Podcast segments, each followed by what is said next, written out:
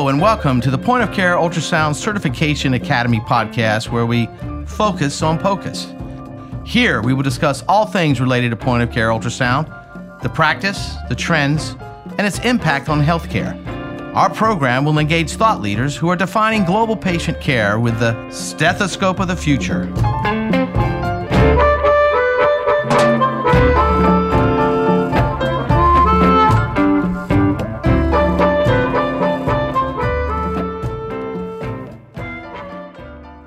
Hello, everyone. I'm James Day, and today, volunteering, a noble pursuit to give your time and experience for a passion or cause that one believes in.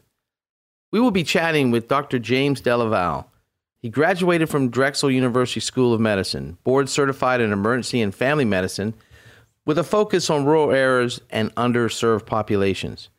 Dr. Delaval served as medical advisor and member of the board of trustees of Hands Together, an NGO working with the poorest of the poor in Haiti for 15 years. He's also been awarded a fellowship by the American Academy of Medical Acupuncture and the American College of Emergency Physicians. He has been certified by the ARDMS in abdominal, cardiac, and vascular ultrasound. He's been involved in undergraduate and graduate medical education and is an associate professor of emergency medicine at the Upstate Medical University in Syracuse, New York. Dr. Delaval is chair of the APCA POCUS Certification Assessment Committee. Dr. Delaval, James, how are you today? Uh, I'm very well today. Thank you, James. Thank you for that wonderful introduction. Uh, I, I uh, appreciate your kind words. So I know that what we're talking about today is something that is near and dear to my heart, which is volunteering. And so I can just uh, uh, begin by something that I was taught when I was in school a long time ago. And what we were told was that we should do a certain percentage of our uh, professional time in a volunteer setting.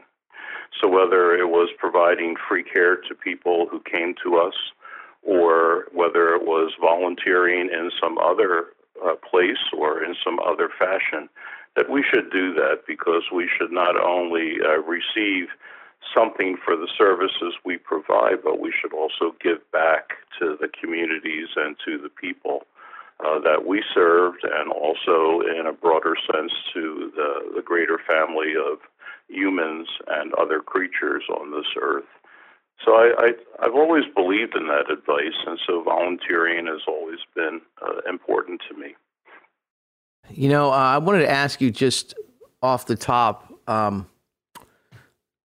so, what's going on now with you currently? You're involved in a lot of things, but what are your current contributions to society or your latest passions that you're involved with? Well, right now, the uh, point of care ultrasound is my passion. And uh, the reason it is my passion is because that I think it is something that we should uh, be employing in all patient care settings as a way of assisting at making a more accurate diagnosis and thereby providing safer care for the people who present to us. And that is uh, regardless of the circumstances or the location. So, whether it's in northeastern Pennsylvania, whether it's in New York, or whether it's in Cité Soleil in Haiti, that being able to provide this imaging in addition to the other things that we're able to do at the bedside provides really valuable information that helps us to make decisions that are important in patient care. And so that's that currently is my passion. Yesterday I, I gave a talk, and so I gave a talk. It was three hours long, and it was a talk to the paramedic class at the the uh, SUNY State University of New York, uh, uh, Broome County Community College. And there were 15 or so paramedic students who were in there. Most of them were under 25 years of age. A couple mm-hmm. were older. And so the last hour and a half of the talk was focused on the future. And, you know, we have been teaching our students and our doctors who have completed medical school and training, and nurses and paramedics and others, we're teaching them how to use 19th century techniques. And as I have said before, Uh, you know, I, I woodwork for a hobby. I like to make furniture. I can do really good things with hand tools. I can make beautiful furniture with hand tools. I can also make beautiful furniture with power tools. Uh, so if I am able to do that, you know, which one do I use? Well, it seems to be the one that I get the best results with. So the 19th century tools, it's not that they're obsolete, it's just that nobody's around anymore to teach people. It would be like me going to a hardware store to buy a miter box uh, you know, something to help me to guide the direction of my saw. Sure. People look at me and say, like, "Are you crazy?" I went to was cutting stairs for a building that I built, and I asked for the little things that attach to a uh, a, a carpenter square that helps to make keep the angles right for making steps. They looked at me like I had two heads, and the guy that talked to me first, he actually knew what I was talking about. He said, "Oh, I haven't sold those in years." And so what what's happening is that the old techniques work. They worked well, and we've built beautiful things with the old techniques. Unfortunately, very few people are around today who know what to do with them. People like technology, and the fact that now technology is compact, we can take it to the bedside and it's also very uh, lo- relatively inexpensive. So I have to say that it is that is my passion right now, and I spent that time yesterday not only talking to the paramedics about ultrasound, but showing them some cardiac ultrasounds, and also uh, doing a demonstration in the classroom, and hopefully setting up a laboratory session for the future to get them to understand the value of this technique, and then to teach me hopefully other ways of using this that I haven't thought about, just like so many people have contributed to this. So that is my, my current passion. Mm-hmm. And I'll be teaching a course starting next week to uh, residents in family medicine at a hospital called Lourdes Hospital in Binghamton, New York. And there's 30 of them in the program. And they really, really would like to learn how to do point of care ultrasound. And so we've set up a 10 month course that we'll be doing, uh, and also involving ultrasonographers in the course will be working with me to help the students to solidify their information. So that's currently my passion. That sounds fantastic. And I get your point about the trades regarding building and construction. I lived in a Victorian and there's nobody that does good plaster and lath work anymore uh, with the hawk and the whole thing. I had to actually learn an old trade to fix an old house. So your point's well taken about staying current mm-hmm. technology. So, in regards to point of care, uh, when did you first come upon point of care ultrasound in your work? Uh, was it uh, scholastically or in the ER? Or? My christening took place as an ER doctor at the uh, rural hospital in which I worked. And uh, I can remember the day. There was a gentleman who was probably close to what my age is right now so it was a while ago. And he came in with uh, abdominal pain, and when I examined his abdomen, I noticed a pulsating mass in his abdomen. And I thought, oh, this man, maybe he's got an aortic aneurysm. We didn't have a CAT scanner at that time, mm-hmm. it was too expensive, but we did have an ultrasound machine. And so I called and I found out that the ultrasonographer, we had all of one ultrasound uh, person for everything that he, that was his day off. but then I called and found out that the radiologist was on call that day or was available. And I thought, yeah, I, this is going to, we can do this. So I went up and talked with him, and he said, Jim, he said, I don't even know how to turn the machine on. And he said, I don't know how to turn the machine on. He said, I know how to look at the images and I know how to respond to the images he was giving me an honest answer. I appreciated it, but that was the moment that I got hooked. Yeah. And I thought to myself, I've got to learn about this. So when Mike came back, I said, Mike, do you have any books on ultrasound? He had attended a course in Johns Hopkins at Johns Hopkins, and in that Johns Hopkins course, there was a book uh, that he received. It was a paper-bound book. And that was his book. No glossies, no nothings. Mm-hmm. And so I read the book and then I read another book, and then I took a course, and and then I was here today. So that's how I got involved in in doing this. And the more that I get involved, the more that I understand what uh, the possibilities are. That's why I think that uh, point of care ultrasound in many ways can't be defined and we shouldn't define it. And the reason why is when you define something, it's like putting a fence up on your property and saying, This is my property. Well, you know, there could be more property that you had, but you arbitrarily put up the fence. Let's uh, let's find out where this uh, line really goes. Let's find out maybe it doesn't really have a line. Maybe it shouldn't have a line, and uh, let's learn. Remember when we were all told that you couldn't ultrasound the lung? Uh, you can't ultrasound the lung because right. you won't see it. Now, what right. do we do? Uh, point of care ultrasound with the lung is now the hot topic because of COVID. But you know, ten years ago it was like you can't do that. Oh yeah, it was artifact. And they said the same thing to Columbus and probably Leif Erikson and the people in Polynesia when they decided to sail uh, wherever they went and ended up in South America. So don't get boxed in and, and uh, keep the question open.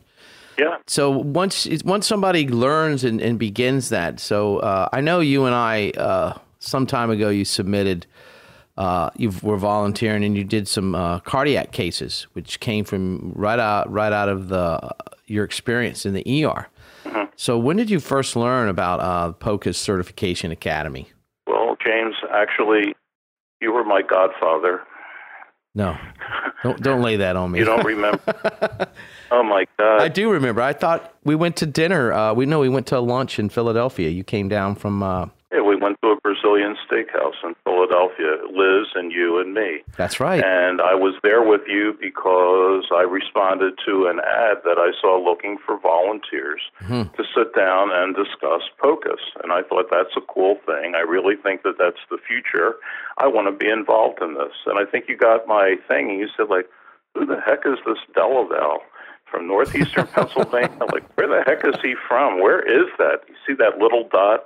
The only way you can be a dot on the map is to have a post office. So you know, so that's why it looks at northeastern Pennsylvania like there's nothing because they don't have a lot of post offices. There are very few dots on the map.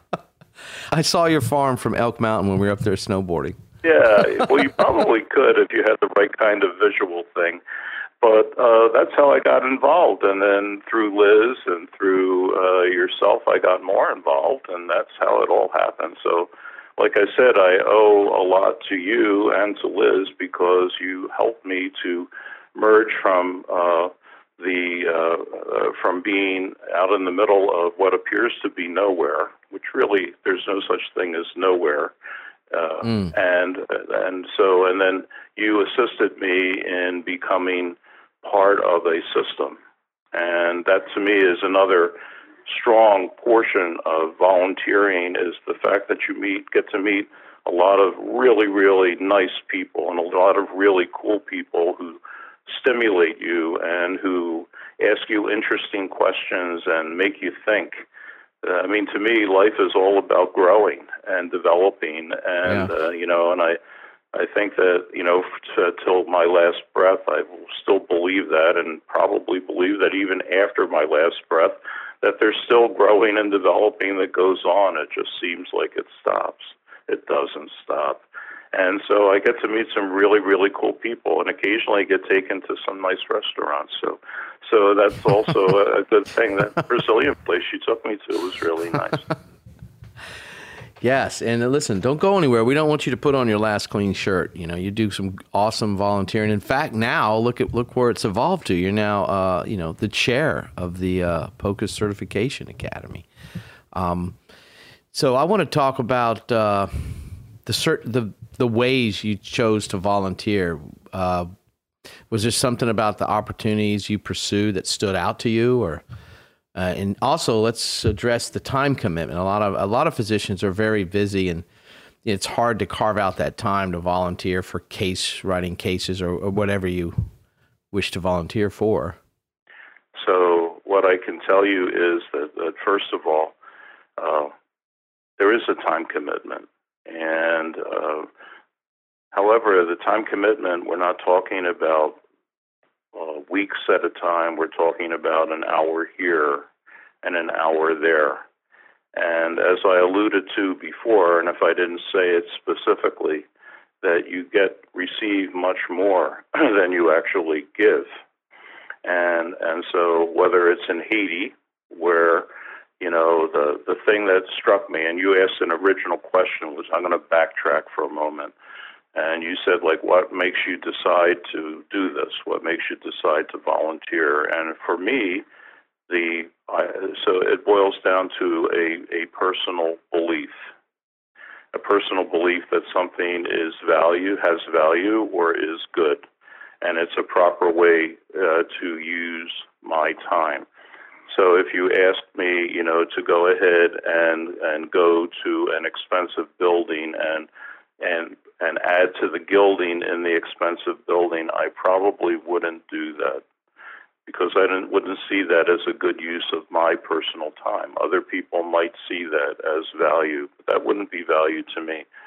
The value in going to Haiti is to meet the Haitian people and get to know them and to learn from them and to do what I can to help them and to help them to realize that what they already know, but hopefully I can reinforce is just how important and valuable each and every one of them are.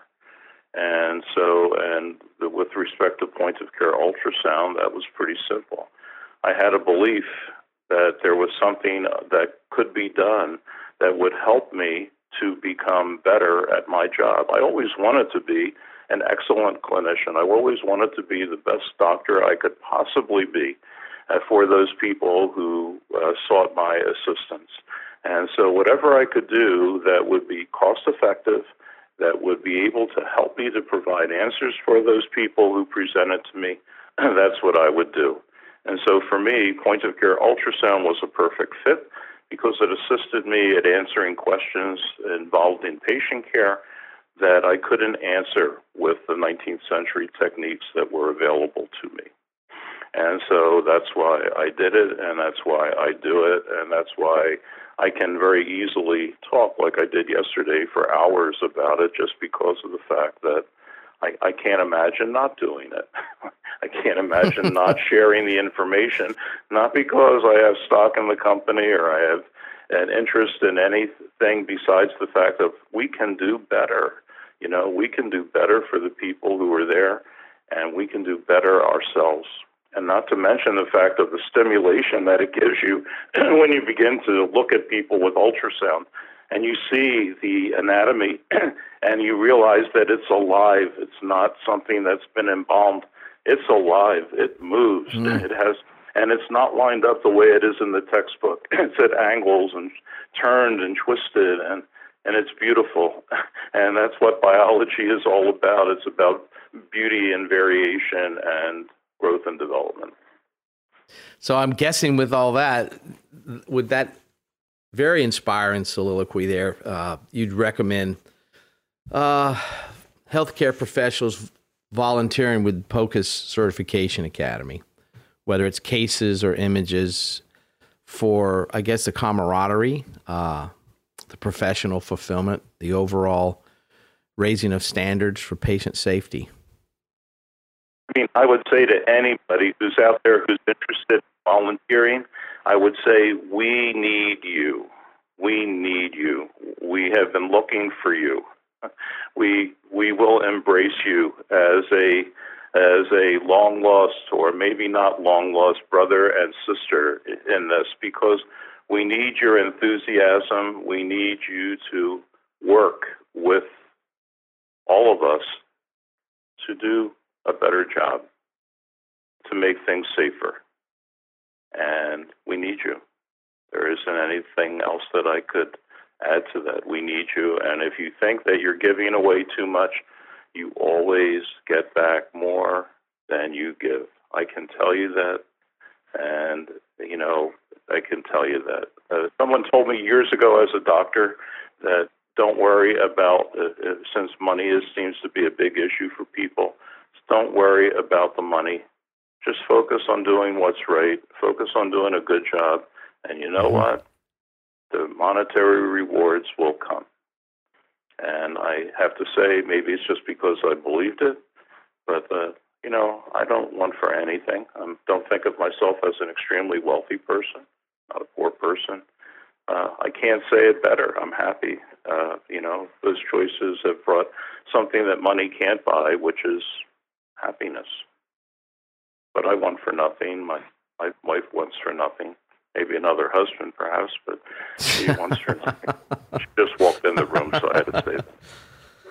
So wow, I don't know. You you really you really brought us up on high with that, and I was I was actually my I was going to ask you that is there any other thing that you'd like to touch on uh, that would be relevant to this interview that you didn't touch on uh, regarding your volunteer experience? But I think you nailed it. Uh, it's a higher road in life. You meet people. Uh, you feel like you're given to the greater good. I just would ask, you know, add one more thing, James, and this is, I think it's important, is that those of us who maybe have had some experience, perhaps, or have uh, been gifted with uh, the ability to learn certain things, mm-hmm. we shouldn't put that under a basket or put it in the basement or lock it in a closet, or uh, only bring it out when somebody has the ability to pay for it. Because if you think about everything that you know, and Dave, everything that you know, it's there uh, because somebody shared their information with you, whether it was said, buy this book, they gave a talk, they uh, showed interest. Uh, there was just a mm-hmm. number of different ways of imparting that information. But if all of us decided right now right now to stop that. I'm not going to do it because I don't get paid enough. I'm not going to do it because I don't have time to do it. I'm not going to do this. I'm not going to do that. Society literally goes into the dark ages at the when your time and my time is gone, is up. That's a really, really scary prospect when you think about it. That because of the fact that you chose not to share what you have, that what happens is it all falls apart. And it can literally do that. It literally can do that in less than a generation. You know, there was a, uh, uh, an old thing. You know, uh, it's not a, this isn't a corny joke, but it's a it's a great story. It's a business story. And the story is uh, that there was a uh, a place at another time uh, where the, every day, every year, they had a festival, and the festival involved wine and food and everything. And the way that the wine was provided was by the people who lived in that area or jurisdiction. And people were supposed to come and pour their wine into a common vat. And then uh, the night of the festival, the leader of the community would come and say some words and open the vat, and everybody would experience the happiness and mirth that comes from getting pleasantly high on alcohol. So uh, the night of the festival comes, and the king goes and goes, or the leader goes to open the vat. Nothing comes out. And he said, What happened? And then people started to say, Well, I always give stuff to this thing. And so this year I thought I wasn't going to do it. And then somebody else said, well, I had to take care of uh, this thing that was happening in my life, and I didn't have time to bring the wine. And, you know, I'm a little short on cash this year, and so what I'm going to do is I decided to sell the wine I was going to give to you. And as a result of that, I didn't put anything in. And the stories became, of course, very individual. The fact of the matter is, though, that the, the party, the thing, the community, the celebration that was going to happen didn't occur because the fact that everybody had their own personal interests that they put uh, first before the interests of the greater community. We can't do that. I mean, some places we actually see that uh, that happening now, and we can't do that.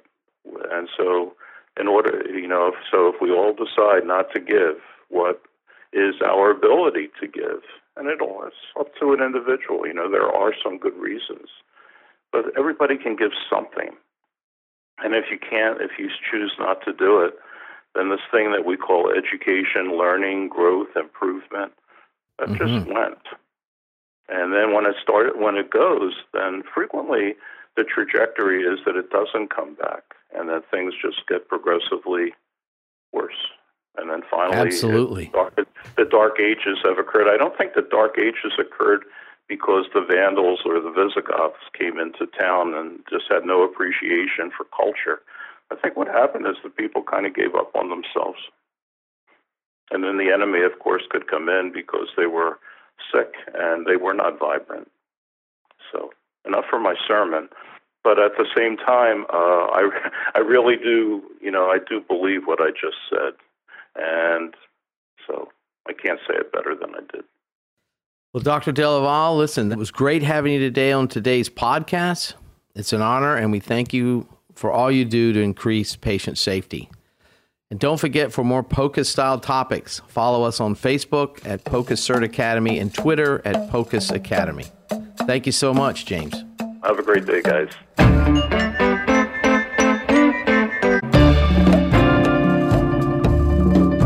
Thanks for listening. Be sure to join us at Twitter at POCUS Academy and Facebook at POCUS Cert Academy. If you'd like to learn more about the POCUS community, visit us at POCUSworld.org. Take a look at participating in our POCUS 25 research. Help contribute to the scientific development of the top 25 point of care ultrasounds. And we'll see you next time.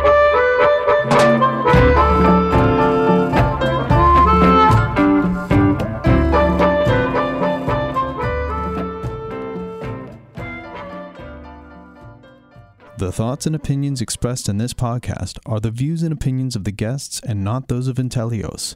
This podcast is for information purposes only.